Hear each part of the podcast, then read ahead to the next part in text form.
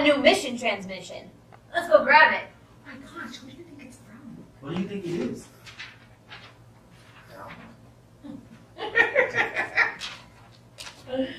All right. It says, Dear missionaries, the world needs you.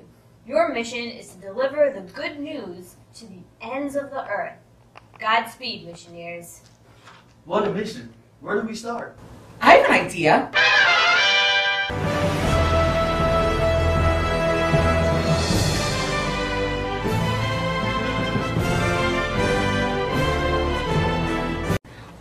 We just preach to everyone that we see? We just stop and to everywhere, anywhere we go, we just stop and we talk to anyone we see. We just stop and talk and we preach to everyone how much God loves them.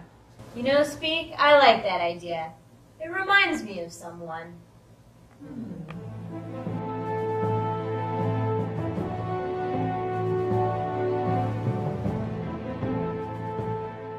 right. Well, good morning, everyone, and welcome. Welcome. Happy Easter. Welcome to the uh, post Easter series, which we're doing here at the Well at STSA, which is called Mission Witness. Sorry, not Mission Speak, Mission Witness, where every week we will be talking about a different way of witnessing to our faith. Because, like I mentioned earlier, is that for us, after Christ is risen, and he's risen from the dead, and we believe the one thing that has to characterize the body of Christ after such a phenomenal event as the resurrection is a spirit of witnessing to what it is that we have seen. This particular series, I got to be honest, is very near and dear to my heart as well as to our church. And you'll see why as we go through today, especially why this series is so special to us here at the Well and at STSA. We're going to start with a verse from 2 Timothy chapter 4, where St. Paul is writing his final words to his beloved disciple Timothy. Okay, and you all know that we named the church here after St. Timothy. So, in a lot of ways, I take these verses very literally for us. I feel like this is our mentor speaking to us and telling us the following. Okay, final epistle, it's like one of the latest writings of his life. He says, I charge you therefore before God and the Lord Jesus Christ, who will judge the living and the dead at his appearing in his kingdom. Preach the word. Be ready in season and out of season. Convince, rebuke, exhort with all longsuffering and teaching. Be watchful in all things, endure afflictions, and then the highlighted part do the work of an evangelist and fulfill your ministry. What we're going to talk about here in this series, we're going to have some fun with this. We're going to talk about what does it mean to do the work of an evangelist. What does the word evangelism mean? Evangelism is one of those buzzwords that gets kind of thrown out in Christian circles all over the world, and it kind of means different things to different people. Most of us think of evangelism, we think of like the preacher guy with the high hair and the fancy suit asking for people's money. We think of maybe that guy back when we were in college who set up that table and he looked like John the Baptist because he had the beard and the hair was all crazy. And he said, Repent, for the kingdom is coming. And he said, Repent, you're all going to hell. You remember that guy? And then some of us say, You know what? We don't preach that way. Our preaching is by action, not by words. What does evangelism mean? We know when Jesus spoke to his apostles and his disciples and told them to go preach the word, we have an idea of what it meant for them. And they left their jobs. And they, everywhere they went, they tried to preach this religion called Christianity, not religion as much as they preach a person called Christ. And that was like the only thing they did. They quit their day jobs. This was their full time thing. But does the same thing apply to us? Like now everyone knows about Christianity. Now Christianity's everywhere. Do we need to leave our jobs? Do we need to do like them? Or is evangelism one of those like extra credit activities in Christianity? It's like an elective. You know, like the most important thing is just be good and don't do bad stuff. Keep the Ten Commandments. And then if you want a few bonus points on your report card, try to evangelize, but it's not that big a deal. Like some people choose that elective, some people choose the elective of give to the poor, and some people choose the elective of, you know, become a priest. So just kind of, it's one of these things. What do we, what is required of us? Eh, are we responsible for when it comes to evangelism? Well, like I said, this topic is dear to my heart and it's dear to our church. If you're a member of this church, you remember back when we did the membership group and you sat and we talked about the core values of this church. One of our core values is built around this idea of evangelism and witnessing. And it is our ninth core value, which says the following it's personal call to evangelism. Let's read this all together because this is not what I believe. This is what we, members of the church, believe. We believe what? We believe that the call to evangelism, say it all together. We believe that the call to evangelism and witnessing applies to us just as much as it did to the apostles in the early church. God will hold me. You said it, not me. That God will hold you and me accountable to its completion. Now you say, hey, wait a minute. Just, uh, I'm a lawyer. I'm a doctor. I'm an accountant. I'm just here like, this is just like a side gig, this church thing. This is just like a weekend thing that I do. This isn't my full time. Like, you, Father Anthony, you're the one who got getting paid for this. You're the one who this is your job. This is when you put this on your resume. Like, you are accountable. But the rest of us, the rest of us got jobs. I didn't say that any one person, I don't believe that any one person is responsible for the entire mission. But I do believe that everyone is responsible for a piece of the mission. Each one of us is required and will be held accountable for a piece of the pie when it comes to evangelism and witnessing and that's what we want to talk about here in this series is what is our piece of the pie and what will god hold me accountable for because there will be something once upon a time there was a pastor in a small town okay a small little church where everybody knew everybody in that town there was a uh, there were these two brothers and these two brothers were sons of a famous evangelist Okay, their dad was a traveling evangelist. He would go and preach the gospel, and he was very famous. And then he had these two sons. But these two sons couldn't have fallen further from the app from the tree. Okay, because they were very immoral, they were very dishonest, they were obnoxious people, they were unfaithful to their wives, they were abusive to their children, they were rude, they were loud, they cheated everybody, then they owned the business. They cheated people and their, their customers and their employees. They were the worst people in town, and everybody knew it. The older brother dies all of a sudden, suddenly. The younger brother calls the pastor, tells him, My brother died. We need to do a funeral. So the pastor agrees to do the funeral because he's a member of his church. And he tells him, I need you at his funeral to say, My brother was an evangelist. Because that means a lot to my dad. You have to say in the eulogy that the, that the brother was an evangelist. So the pastor says, I can't do that. You and I both know that your brother was not an evangelist. Your brother did more to push people away from Christianity than anybody else. He was a liar, he was a cheat, he was a thief, he was a jerk to everybody that he met. I can't say that. The brother said, You have to say that. He didn't give him a choice. The pastor didn't know what to do. Shows up at the funeral. Begins the funeral and says, We all know that the man who we're burying today was a wicked man. He was dishonest, he was a cheat, cheated on his wife, never there for his kids, he was rude. And he did more to push people away from Christianity than anybody that I knew. But compared to his brother, he was an evangelist and even a saint.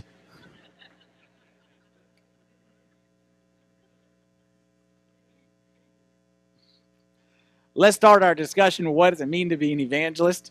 And we realize that it's not a title, okay? What does it mean to be an evangelist? We're going to start with the words of Christ. All right, what does Christ expect of us? We're going to go two verses. Both verses are appearing at the end of the life of Christ. Sorry, after the end of the life of Christ, after he had risen from the dead, before he ascended up to heaven. Final words to his disciples and apostles, been with them for three years, preached everything. Final words, final message says the following Matthew 28 19. Go therefore, make disciples of all nations, baptizing them in the name of the Father, and the Son, and the Holy Spirit, teaching them to observe all things I have commanded you, and lo, I am with you always, even to the end of the age. Amen. That's the end of the Gospel of Matthew. We'll pick it up from Mark, the last chapter of the Gospel according to St. Mark says even more clearly. It says, Go into all the world and preach the gospel to every creature. Our mission is to preach the gospel to every creature. There isn't any wiggle room in that statement, at least not that I see. There isn't any like, preach whenever you can. Do your best, but I understand. There's no wiggle room there. It's every single creature it is your responsibility, and again, you, not you, not you, you, you, but you as the body of Christ. It is your responsibility to every single creature preach the gospel. It is your duty. Is there any wiggle room in what we are called to do? No. There's no wiggle room. Our calling is the same. But is there any wiggle room in how we're called to do it? See, what I believe is that so often we confuse the what and the how. And I believe the what, and in this instance, is non negotiable. We are called to preach the gospel, we are called to evangelize, we are called to witness. But the how is what I want to get into in this series. And what I believe, and I hope you believe as well, is that it doesn't have to look the same. Like my preaching doesn't have to look like your preaching, doesn't have to look like St. Peter's preaching, doesn't have to look like anyone else's. Just look at the Bible. Look at the people who got who received this commandment. Look at the disciples and the apostles, the early church. Did they all witness to the resurrection of Christ in the same way? Like some people, St. Peter stood up, day of Pentecost, preach, repentance for salvation, baptize, boom. But St. Stephen was also an evangelist, didn't preach that way at all. St. Stephen actually didn't open his mouth to the very end, but he served the tables, and it said as he was serving the tables, people saw a face of an angel. So finally, at the very end, yeah, he spoke at the end, but St. Stephen did most of his preaching without ever opening his mouth. You have someone like St. Paul. We read about it earlier today in the Acts of the Apostles, those here during the liturgy. We, we saw St. Paul preached by logic and by reason and by rationale. It says, okay, y'all are philosophers. Let's discuss. Y'all believe in an unknown God. Let me tell you about that unknown God. But then you have someone polar opposite, someone like the man who was born blind, who preached by testimony. Says, I don't know my left hand from my right hand, but I know one thing. Though I was blind, now I see. And he preached by witnessing. So what you see is the what is the same. We preach the gospel to every creature. We witness to the resurrection of Christ. The what is non negotiable. Every single person who calls themselves a Christian has that duty. But the how, remember when we did the series on spiritual flavors? Remember the finding your flavor? The same applies here. In the same way that we looked at that not all of us express our spirituality. We all need to pray, but some of us may pray a little bit different. We all need to get into the Bible, but some of us getting different. We all need to have that quiet, but some of us different. Same thing when it comes to evangelism. There's flavors of evangelism. There's a reason why it says preach the gospel to every creature. Is every creature out there exactly the same? Is every creature out there the same? Is every human being exactly the same? No. So there's a reason why God made us different. So we can reach different people. And some of us, some people in this room, have very strong personalities. And they're extroverted and they're very sociable and they're very like easy to speak and they, they're very good. And that's great. But then some people are the polar opposite, who are very shy, who, who don't have boldness, but they have compassion. They have a heart of compassion that you can't imagine. And I'm saying God made this person to preach to a creature and this person to a different creature. Because some creatures that, that hear it this way and some creatures that hear it this way. And what we need to discover is how God made us and then fulfill the what, preach the gospel to every creature, according to the how in which God made us. Or another picture imagine you have a team of superheroes. A team of superheroes whose job is to protect the galaxy of whatever it may be. But they each have different superhero powers. Okay? And that's what we see. We're going to see every week here. We're going to see a team of superheroes who have the who have the duty, have the mission of one mission, but they have different roles in it. We here, we have a mission. We bring an ancient faith to a modern world. That's our mission. Our mission right here is we're bringing an ancient faith to a modern world. But the way you do it, First, the way you do it. First, the way you do it. Some people on college campuses, some people in office buildings. Some people through serving the poor, some people who preaching to the poor. Some people up on stage with microphones and lights and screens. And some people no one ever ever know their name, but they're still preaching just as much. We have one mission. We play different roles when it comes to that mission. And every week in this series, what we're going to do is we are going to look at a hero of the faith, an evangelist who preached the gospel in a unique way. And the goal here, as we're going to look at five different people, is some of the lesser knowns of Christian faith. We're going to look at mostly people who are not from the Bible. Actually, none of them come from the Bible times. Only today's come from the biblical times. But the story we're going to see about this person is not from the Bible story, but what happened after the Bible. Every week, we're going to see a different person from Christian history, all throughout the ages, different places, okay, in different time periods, who preach the gospel in their own unique way and we're going to see what lessons we can learn from them. Today's saint, today's hero, is someone named Saint, whoops, Fotini. Saint Fotini, also known as the Samaritan woman. And we're going to see, today you're going to learn the story of one of the greatest evangelists that you know nothing about. And just because you know her story in the Bible doesn't mean you know her story. Let's get the Bible story out of the way, okay? Her story, we see it in John chapter 4. We're not going to even read it, to be honest, because most of us, I would imagine, know it. And that story, John chapter 4, sinful woman lived a sinful life. First century Palestine, women had no rights, but she was like, she was not living a good life by any means, and she was at, at the bottom, at the bottom, at the bottom of the barrel. And she treated herself as such. She was the town harlot. She meets Jesus by a well one day, and Jesus tells her, Great news. I got water that you drink it, you'll never be thirsty again. She said, Give me this water. She drank of that water. It wasn't a real water, or it wasn't a physical water, it was a spiritual water, which was Christ Himself. She immediately, as soon as she did that, what do we know about her? She dropped her water pot and she went and told the whole city, Come and see a man who told me all things that I ever did. Her instantaneous reaction was repent, preach. That was instantaneous reaction. Repent, let's even add one. Let's go believe, repent, witness. That was the instantaneous reaction. And that's all the Bible tells us about her, and we don't hear about her again. But this is where orthodoxy connects the rest of the dots for us. Okay, so often in life, is you people, Christians all over America today, they know about what happened in the Bible, okay, first century up to the end of the first century, and they kind of know the church of like the past 100 years, 200 years at most. But then there's just like this dark period, whereas if the church didn't exist. Well, orthodoxy connects the dots for us. It tells us that the church of the first century, you know what happened to them? They became the church of the second century. And church of the second century became the church of the third century, fourth, fifth, sixth, and there's a continuous line, and it's not this black box that we don't know what happened in the church. Some people think the church died, and then all of a sudden it rose again. Okay, saying the church died is saying that Christ died. Okay, Christ died only once, and he rose, and that's that's that's the only death that he ever had, and only resurrection he ever had. The church was around during this time, and Orthodoxy tells us what happened to the Samaritan woman after this encounter with Jesus at the well. Story goes that on the day of Pentecost she was baptized by the apostles. And as soon as she was baptized, they were gave they gave her the name Fotini. Fotini means the enlightened one. Okay, comes from the word light, like photo, photon, okay? Means the enlightened one. And as soon as she did that, her personality was, as we saw in, in John chapter 4, she was a preacher by words, and she became a missionary. She first traveled, I'm sorry, before she started traveling, she preached to her five sisters and her two sons, and they converted and believed as well. And you say, well, it's her sisters and her sons. Back then, being a Christian was a death sentence. Again, as we're going to see, because she eventually gets martyred as well. So even preaching to your own family was not a given. Okay, she preached her own family, her two sons. They all became not only believers, but evangelists and martyrs as well. Then she traveled to Carthage. She went from Palestine to Carthage. Carthage would be northern Africa, over there a little bit to the west, next to Libya, be modern day Tunisia. She traveled there. Then from there, she traveled across the Mediterranean to Italy.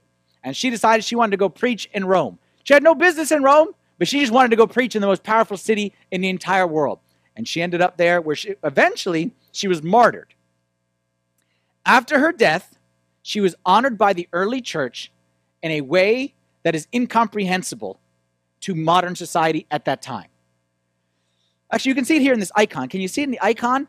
See, it says Saint Fotini, and you see what it says next to her, like the horizontal way. Can y'all read it right there? Equal to the apostles. She was given the title of an apostle. Okay, and the church with its titles is very like stingy with its titles. Okay, church equal to the apostles is not something given out easily. But let's see one of the hymns that the Eastern Orthodox actually still say to this day about her. Fotini was illuminated by the Holy Spirit, all glorious one. From Christ the Savior, you drank the water of salvation. With open hand, you give it to those who thirst. Great martyr Fotini, equal to the apostles, pray to Christ for the salvation of our souls. Equal to the apostles is not a title that is given out like the apostles are at the top of it all. What did Fotini do to earn this title? Well, it's not what happened in John chapter 4, it's what happened after that. Okay, so I'll try to tell the story quickly, and you can go read up on her afterwards. She has a really beautiful story. After she was baptized on the day of Pentecost, given the name Fotini, went to Carthage, eventually went to Rome. We'll pick up the story in Rome because that's where the excitement happens. She gets to Rome. The emperor of Rome is a man named Nero. He's a wicked, wicked, wicked man who hated Christians and he persecuted them all the time. Nero hears about Fotini. He hears about her because she's out preaching and he gets a report and he says the following this is what it says in the history, history books. Who is this woman? She came here with a crowd of followers and she preaches Christ with great boldness. If you're a woman and you get noticed by the emperor of Rome, you're making waves. And that was Fotini. She was boldness. He ordered her arrest. Soldiers went to go look for her. You know what they found when they went to go look for her? She wasn't there. You know why? Because she had gone to the emperor. And she said, I'm not waiting for you to arrest me. I'm coming to you. And the emperor, of course, was shocked. Why would a woman who has an order for her arrest come to me? She said the following She said, I came to teach you to believe in Christ. That's what she said to the man who's going to kill her for believing in Christ. And he thought she had a problem. So he said to her, You realize that preaching Christ is a death penalty. It's a death sentence. You're not allowed to do that around here.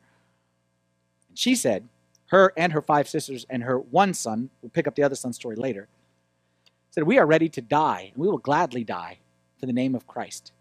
And they preached to him about the love of Christ and the resurrection. Nero was not a happy camper. So Nero began to torture them. First torture, I'll just say just one because I mean we don't know what to do. They put their hands on a wooden block. And then they get the soldiers out, the same soldiers that whipped Christ, and they had iron rods, and they would beat them on their hands. Fotini was beaten for three hours on her knuckles and on her hands. And not just beaten by one soldier, because the one soldier would get tired. They would rotate the soldier. Every half hour, a new soldier would come in full of energy and would start beating. And after every beating, you renounce Christ, deny Christ? She said no. And she spoke and she said no. And she beat and they beat her hands. Well, at the end of that, Fotini's hands looked as if they were brand new. No harm done. The pain she felt didn't translate to anything. God had done a miracle. And she didn't feel anything. Fast forward a few more tortures. Nero said, You know what? This lady's tough. And somehow her God is doing things with her that I can't imagine. So let's go a different approach. Now Nero took Fotini and her five sisters and took them to the reception, the palace. The golden reception hall is what was called. And they went in there and they saw gold everywhere. The front of the room was six golden thrones upon which sat six women dressed in the finest apparel, jewels, diamonds. In front of them was tables full of gold and jewels and all kinds of stuff. And then Nero had his daughter come in and speak to Fotini. He thought maybe I can't deal with the women, but maybe a woman could talk to a woman. Okay, maybe he said I can't deal with them, so let the woman try to talk to her. And the woman, the daughter, tried to convince her that all this could be yours if you renounce Christ. What do you think Fotini did? She converted the daughter. she preached to the daughter. The daughter believed.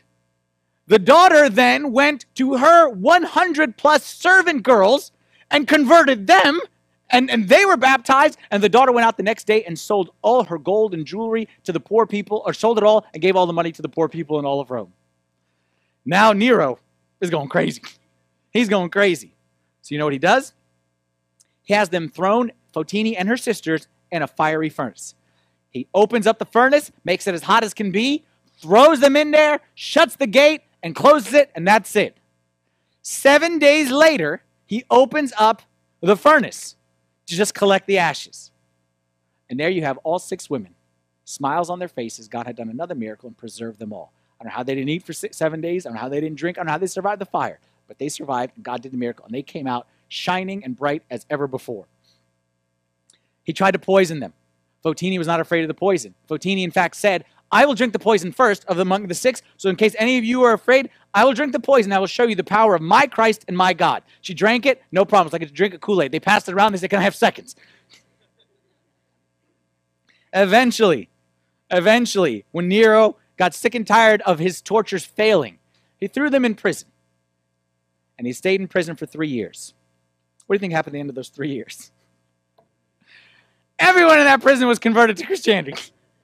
Every sucker that they threw in that prison, Fotini said, This is great. You have nowhere to go. Let me preach to you and let me tell you about my Christ and my God. And that's what she did. Finally, Nero was done with them. He had them all, he said, They're going to be killed today. The five sisters, he had them beheaded, which didn't make them sad. Actually, they were yearning for that. They couldn't wait to be martyred. They were beheaded. Fotini was not beheaded. He had something special. God had something special for her, and just to show how God works even through the wicked. The emperor threw her into a well. The emperor threw her into a well. And she, in the bottom of that well, prayed. And she heard the voice of God saying, Fotini, you're coming home. And she gave up her spirit and she died in the same place that she was born.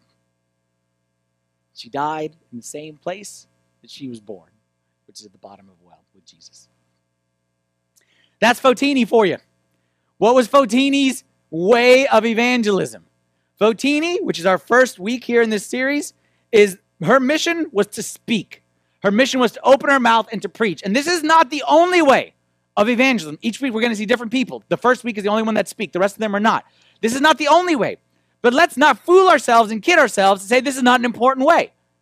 And when I say speak, Fotini was a preacher, but not in the way that we usually think. We usually you think of a preacher, someone like me, podium, uh, the microphone, the stand, the thing like that. That's how we think of a preacher, someone up on a stage. Fotini was never on a stage. I think, to be honest, I think a preacher, I think someone like Fotini. She never stood on stage, she never had a microphone, but everywhere she went, she met some person. That person knew that Jesus Christ was the most important person to Fotini. She met another person in the prison. That person knew who Jesus Christ was. She, she, uh, her sister. They knew everywhere she went. She preached. She spoke. She never got a, a, like a platform or anything like that. She was never on TV. She never had a following on Facebook or Twitter or anything like that. But everywhere she went, everyone knew who the most important was for Fotini, and that was Jesus Christ. Speaking is not the only way to be an evangelist, but it certainly is a central one. Let's be honest. We don't like speaking. We like to say, we all said this before, we preach by our actions. And we all know there's that famous quote St. Francis of Assisi once said that preach at all times if necessary use words. And it's everyone's favorite way to preach. If we're honest, it's usually out of fear. It's not out of faith, it's out of fear. And we say we preach by actions because we are afraid to speak. And I'm not against actions. We're going to talk about actions, but my point is sometimes it is necessary to use more than actions. For example, let's say I invite you to come to my house. And you come into my house and you park on the street. And we're walking up the lawn together to get into my house. And I know that the dog pooped right there. You are following me to the house. I know the dog pooped right there. So I walk to the left. And I just walk right by, and you're walking right next to me and I preach by actions. Well, you, is that an appropriate way to preach?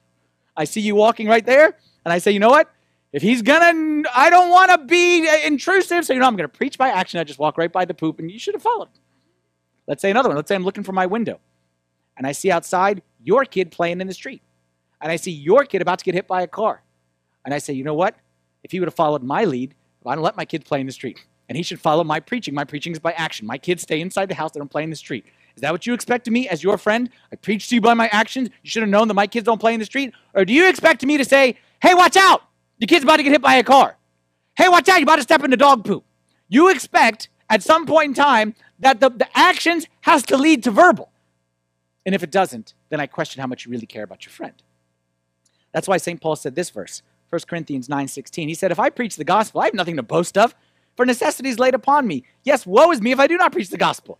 I'm not the hero of the year if I say, watch out, your kid's about to hit by a car. That doesn't make me a hero. That makes me a human being.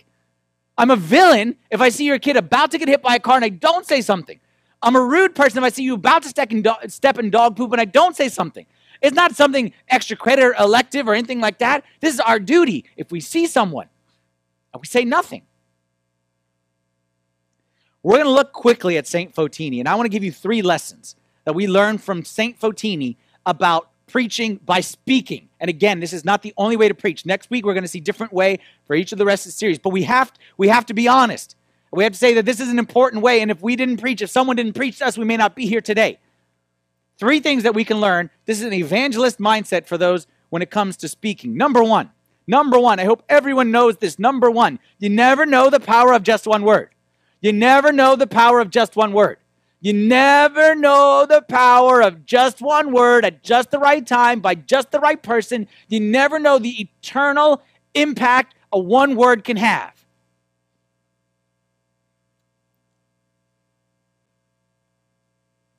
Jesus had a short conversation with a Samaritan woman by a well on a hot summer day. And that one word that he said to her transformed her, her five sisters, her two sons, a prison in Rome, and, and generations and generations and generations afterward. You never know the power of just one word. You know our problem? Our problem is we're too American when it comes to this stuff. We're too capitalistic. We're too much in a in terms of efficiency. And we think to ourselves, what's the best model? And what's the one that brings the most fruit? And look, that's not how an evangelist thinks. You know how an evangelist thinks? An evangelist thinks, that today may be the day, that just this one word today may be the right day for this person. That's how an evangelist thinks. An evangelist doesn't think in terms of mass production. That's how we think as Americans. An evangelist doesn't think in terms of events and activities and programs. An evangelist thinks, here's one person in front of me right now, and maybe if I just say that one word right now, maybe that one word at that right time, an evangelist knows that every day might be the right day for that person. Because an evangelist knows that there was a time in your life, forget it, maybe spiritual, maybe not even spiritual, has ever been that someone's one word, one sentence, one conversation changed your life? I can think back to conversations that absolutely have an impact on me to this day. Well, maybe you can be the one conversation that impacts someone for the rest of their eternity. That's how an evangelist thinks. You never know the power of just one word. When it comes to preaching, we are not dealing with sales numbers. We're not dealing with quotas, commissions. We're dealing with hearts. We're dealing with souls. We're dealing with people. And you never know what one word impact will have on the person who's right in front of you. St. Paul says this in 1 Corinthians 3, verse 6 and 9. He says, I planted, Apollos watered, but God gave the increase. He said, I just said a word. Apollos said another word. God's the one who did his thing. So then neither he who plants is anything nor he who waters, but God who gives the increase. So he who plants and he who waters are one. Each one will receive his own reward according to his labor, for we are God's fellow workers. I think that Fotini never set out to convert the whole world. I truly believe that because I always say that evangelism and witnessing is not about bringing others to Christ, bringing Christ to others. That's my core belief. And I believe that St. Fotini never said, I'm going to convert all of Rome. But St. Fotini said, I'm going to stand right here. And any person that I meet right here, I'm going to drop a seed. And then I'm going to stand over here. I see another person, I'm going to drop another seed. And some of the seeds will have no impact. Nero, she preached Nero. Nero had no impact. But in theory, many people should preach had no impact. But some seeds will bring forth great impact. I don't know. I don't care. That's not my responsibility. My responsibility is every person in front of me, I'm going to bring Christ to them, and I'm going to leave the results up to God. So here's my question for you. I, on, your, on your handout, I put three questions for you to contemplate and to think about. Question number one that you need to think about every single person Who might God want you to drop some seeds with? Who might God want you to drop some seeds with? I'm not saying who to who to who to convert, who to baptize, like I'm encouraging you not to baptize anyone. But I'm just saying, who might you, who might be in your day to day life? I'm not saying go take a trip to Africa. I'm saying who in your day to day life, maybe God wants you to just drop a seed. And if a name already popped in your head, write that name down. Don't try to talk yourself out of that name. That name might be from God. Who might God want you to drop a seed with? Drop a seed looks like how? Someone comes and says, Hey, how was your weekend? You could say, Fine, nothing, weather, whatever. Or you could say, You know what? I had a great weekend. I went to church. What's a church? Come with me. That's dropping a seed. Someone may come you say, you know what? I had a rough weekend, horrible weekend. This, this, and that happened. Drop a seed. Hey, can I pray for you? I'm not saying you got to drop down right now and you know what I mean? But I'm saying the one question, I have never gotten a negative response to this question, even from the most difficult and antagonistic people. I never got a, a negative answer to this. Hey, do you want me to pray for you? How can I pray for you? Because everyone, no matter what they believe, wants prayer. Again, as the, the, someone just told me, a military person just told me, that there's no such thing as an atheist in a foxhole. You've heard that before? Because in the end, people can preach what they want to preach and say what they want to say. And you say, okay, you may not believe in God, but I do. You want me to talk to him about you? Uh, okay. Drop a seed. Give a book. Uh, pass along a sermon, uh, a, a brochure, a website, like whatever. I'm not saying convert anyone. I'm saying who in your day to day life might God want you to drop a seed with? That's number one. You never know the power of just one word. Number two, witnessing is contagious. Witnessing is contagious. there's a verse that Jesus said in Matthew chapter 18 where he talked about how if you cause someone else to sin, it's really bad. He's saying if you sin, that's bad. But if you cause someone else to sin, that's really bad. Better for a millstone to be hung around your neck, and you thrown in the deepest part of the ocean. You know why? Why is having a drink not as bad as teaching someone else to drink? Because you don't know the impact that that one drink is going to have on that person. And let's say that person becomes an alcoholic. And the one who's thank, to thank for it is you with your gracious eh, offer to offer that person their first drink. Let's say someone, you give them their first taste of the slot machines in Vegas, and then they become an addicted gambler and throw away their home and their family and everything else like that. You give someone the first puff, and they become an addict. You don't know what's going to happen. You don't know the domino effect of giving someone sin.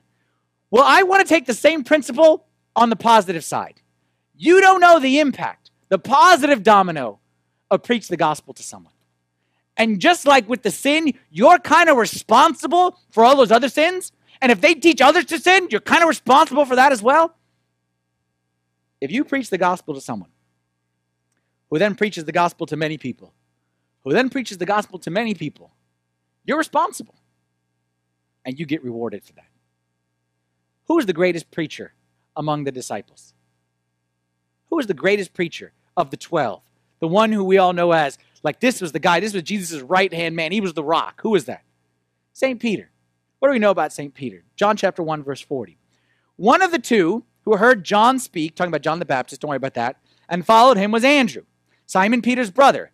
He first found his own brother Simon and said to him, We have found the Messiah, which is translated the Christ, and he brought him to Jesus. Andrew brought Peter to Jesus. This is a tough verse. Younger brothers ever, we don't like this. Now, when Jesus looked at him, meaning Peter, he said, You are Simon, son of Jonah. You shall be called Cephas, which translated a stone. He became the rock of faith. Andrew's like, like he's only here because of me. Like I invite him to friends and family day, and then the priest comes and says, "Oh, you're the honored guest," and push the other guy out of the way. Like he's with me. You think Andrew didn't get a reward for bringing the rock of faith? See, the younger brother inside all of us wants to be like, "That's not fair." You think God isn't going to reward Andrew just as much, if not more, than Peter? You don't know. You may bring one person to church, and that person may be the next St. Paul, the next Pope, the next Father Anthony.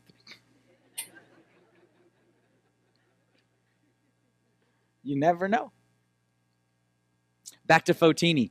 One of the people that Fotini changed, I told you earlier, she had five sisters and two sons. And I told you about the five sisters and the one son, and they were martyred by beheading. There's the other son. He didn't die with the rest of them. His name was Victor. Victor was a soldier in the Roman army, and he was uh, originally um, sent to, where was he sent to? Asia Minor is where he was serving. And then while he was serving as a soldier in Asia Minor, he got a call back from Nero. He was supposed to come back to Rome for the purpose of persecuting Christians. At that time, he was a believer. He knew his mother and his brother, as well as his aunts, were believers and missionaries in Rome. And he's being called back to arrest and kill Christians in Rome. Victor had a friend named Sebastian. Sebastian told him, tried to convince him, saying, I know your mother and brothers are Christians, but you have to obey this order. Nero will kill anyone who doesn't obey this order. I know your mother and brother. I know they're doing this stuff. Don't worry. I'm going to go talk to them and I'm going to tell them to believe what they want to believe, but don't preach anything in public because now this is going to come back on you and I'm going to go tell them that. Sebastian said, I'm sorry, Victor said to them, I want to preach Christianity like my mother and brothers, and I'm ready to die for it. Sebastian, Sebastian's the friend of Victor, the son of Fotini. Fotini, Victor, Sebastian, friend, doesn't believe, he's afraid, he, he's a scaredy cat.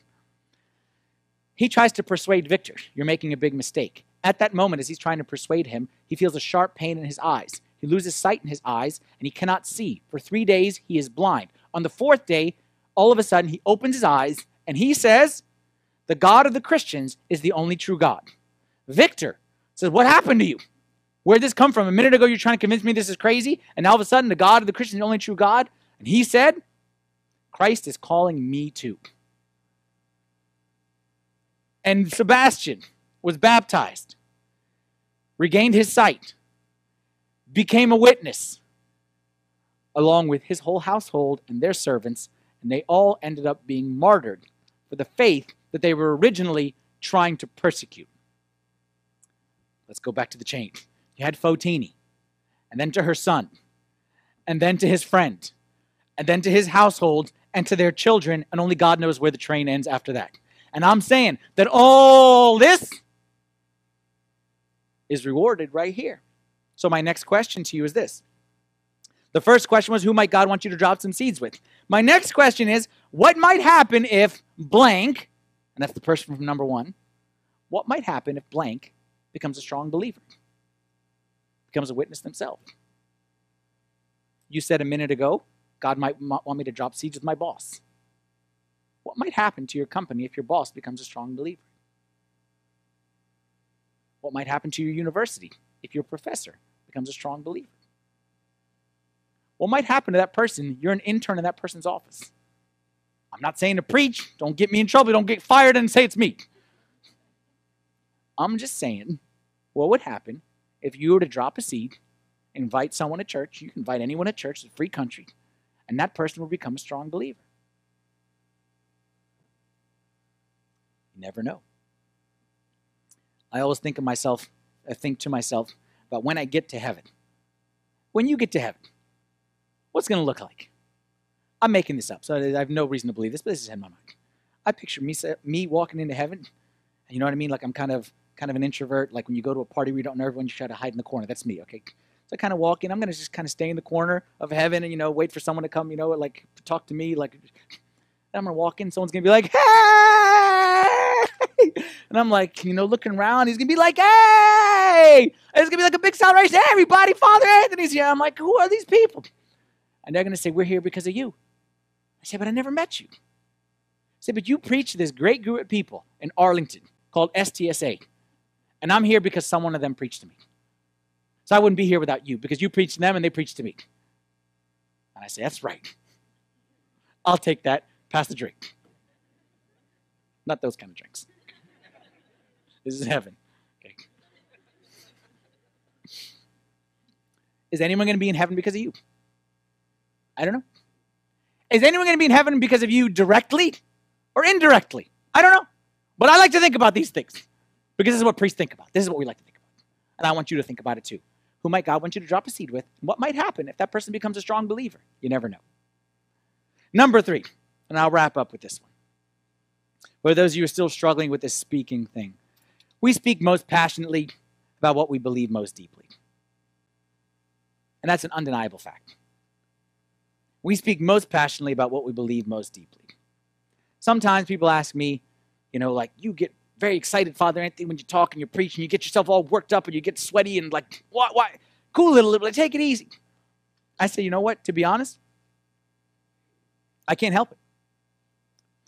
I can't help it that I get so excited about a topic that is so near and dear to my heart because I have been on both sides of the coin.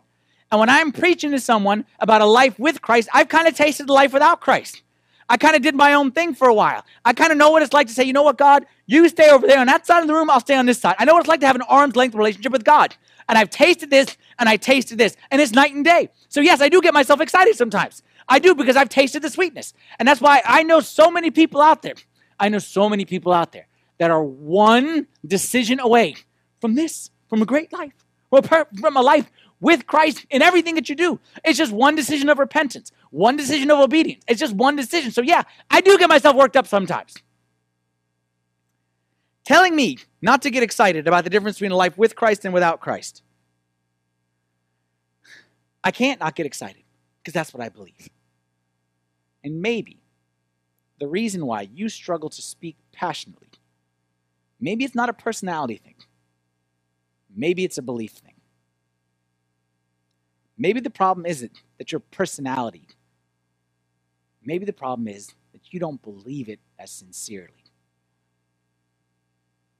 Maybe you don't believe that this ancient faith, I believe this ancient faith is the solution to all the problems in the world. I truly believe that. And that's why for me, I had no problem to talk about the church. I love the church. I believe it's a solution to the, the guy in front of me. I believe it's a solution for him. Maybe you don't. Maybe the reason that you struggle with that prayer thing that I said earlier, because maybe you don't really believe in the power of prayer. Maybe you're not really convinced. Maybe you think that, you know what? I pray for a lot of things that don't get answered. Maybe you're not really convinced. Maybe you're not convinced that all things work together for good to those who love God. Maybe that's why you struggle in those situations. You say, Well, I don't want to offend and I don't want to be in someone's face. Maybe the problem is you're not really convinced. Maybe you're not convinced that God really has enough love for that person in front of you, given what they've done. Maybe the problem isn't your personality. Maybe the problem is your belief. Because I promise you, when you believe something deeply, you do not need to look for words to say it. Jesus said it this way in Matthew 12 34. He said, Out of the abundance of the heart, the mouth speaks. If you come to me and you ask me why I love my children, I don't need to say, Well, that's a good question. Let me think about it. Let me get. because I love my children, it oozes out of me. And you ask me why I love my children, I don't need to think about it. I don't need to say, let me get back to you. Let me, let me get, because when you love someone deeply, you don't need to think about why you love them. Because out of the abundance of the heart, the mouth speaks. So if you struggle to speak, maybe the problem isn't the mouth, maybe the problem is the heart. That gets me to my third question. First question was who may God want you to drop some seeds with? Number two, what may happen if they become a strong believer? Third question, what do you really believe? What do you really believe about God? Like, be honest, you need to answer to me. What do you really believe about God? Do you really believe that a life with God is better than a life without God?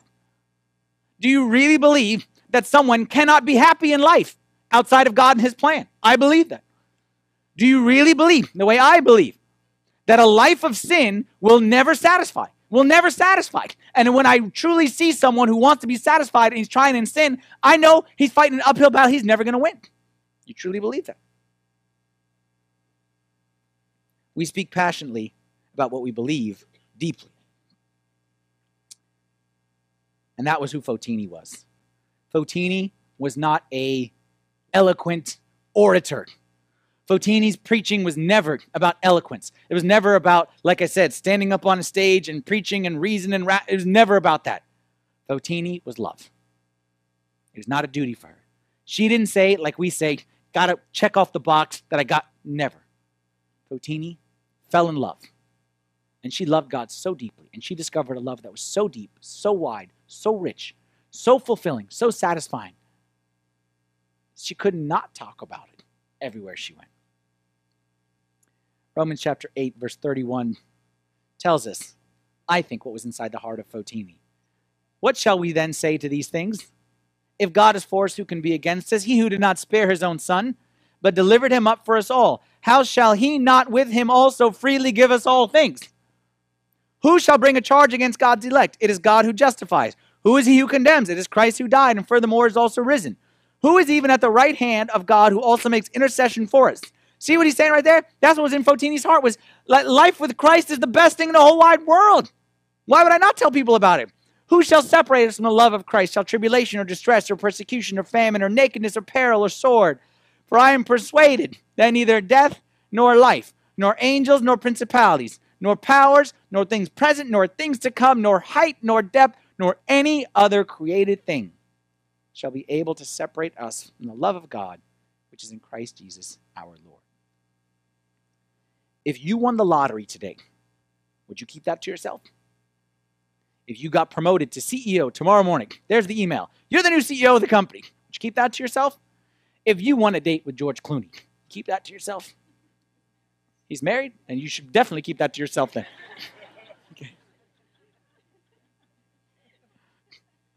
Man, I know people who go to the store and see the shoes half off and can't keep that to themselves.